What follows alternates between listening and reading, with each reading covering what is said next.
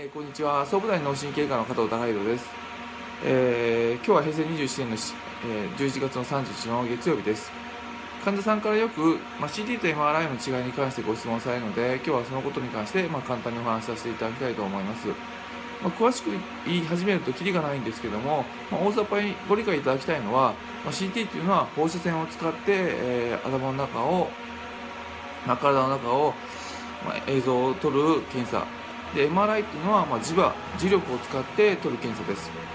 で MRI は放射線を使いませんので、まあ、その今解明されている部分におきましては、まあ、人体に対する影響っていうのはほとんどないんですけども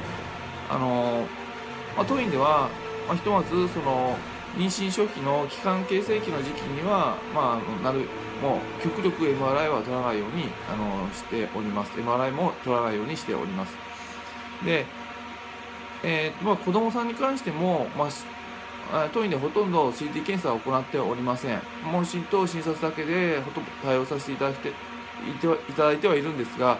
まあ、明らかに状態がおかしい子供さんであれば、まあ、やむを得ずやはり、あの検査させていただくということはあります。でどういう時に使い分けているかっていうと、まあ、CT っていうのはあの、まあ、クリニックレベルで見る部分におきましては、まあその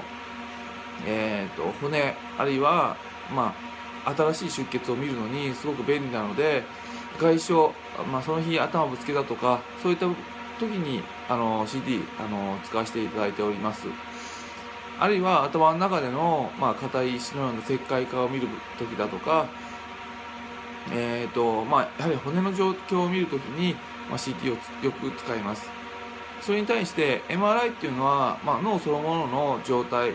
あの動脈硬化の変化だとかあの、まあ、一番 MRI があのうちのクリニックで能力を発揮するのはやはりその、まあ、1週間以内に発生した脳梗塞を見るっていう分にはあの MRI は非常に効果的です。ディフュージョンっていう撮り方撮影方法で撮りますとあの、まあ、白く光って明らかにあのあるかないかっていうのは分かりますのでそういった部分であ今起こった症状が脳梗塞なのかなっていうのは白黒つけることが可能です。というわけで、まあ、あの大雑把に言えば、まあ、CT 検査っていうのはあのその日頭をぶつけたりした時に撮影する、まあ、検査であのよく使う検査で、まあ、MRI に関しては、まあ、当院では脳そのものを見る脳梗塞やまあ、あのあるいは脳腫瘍などを見るときにあの使えますのでそういった部分で使い分けさせていただいております。と何かありましたらあのご質問していただくと助かります。今日は以上です。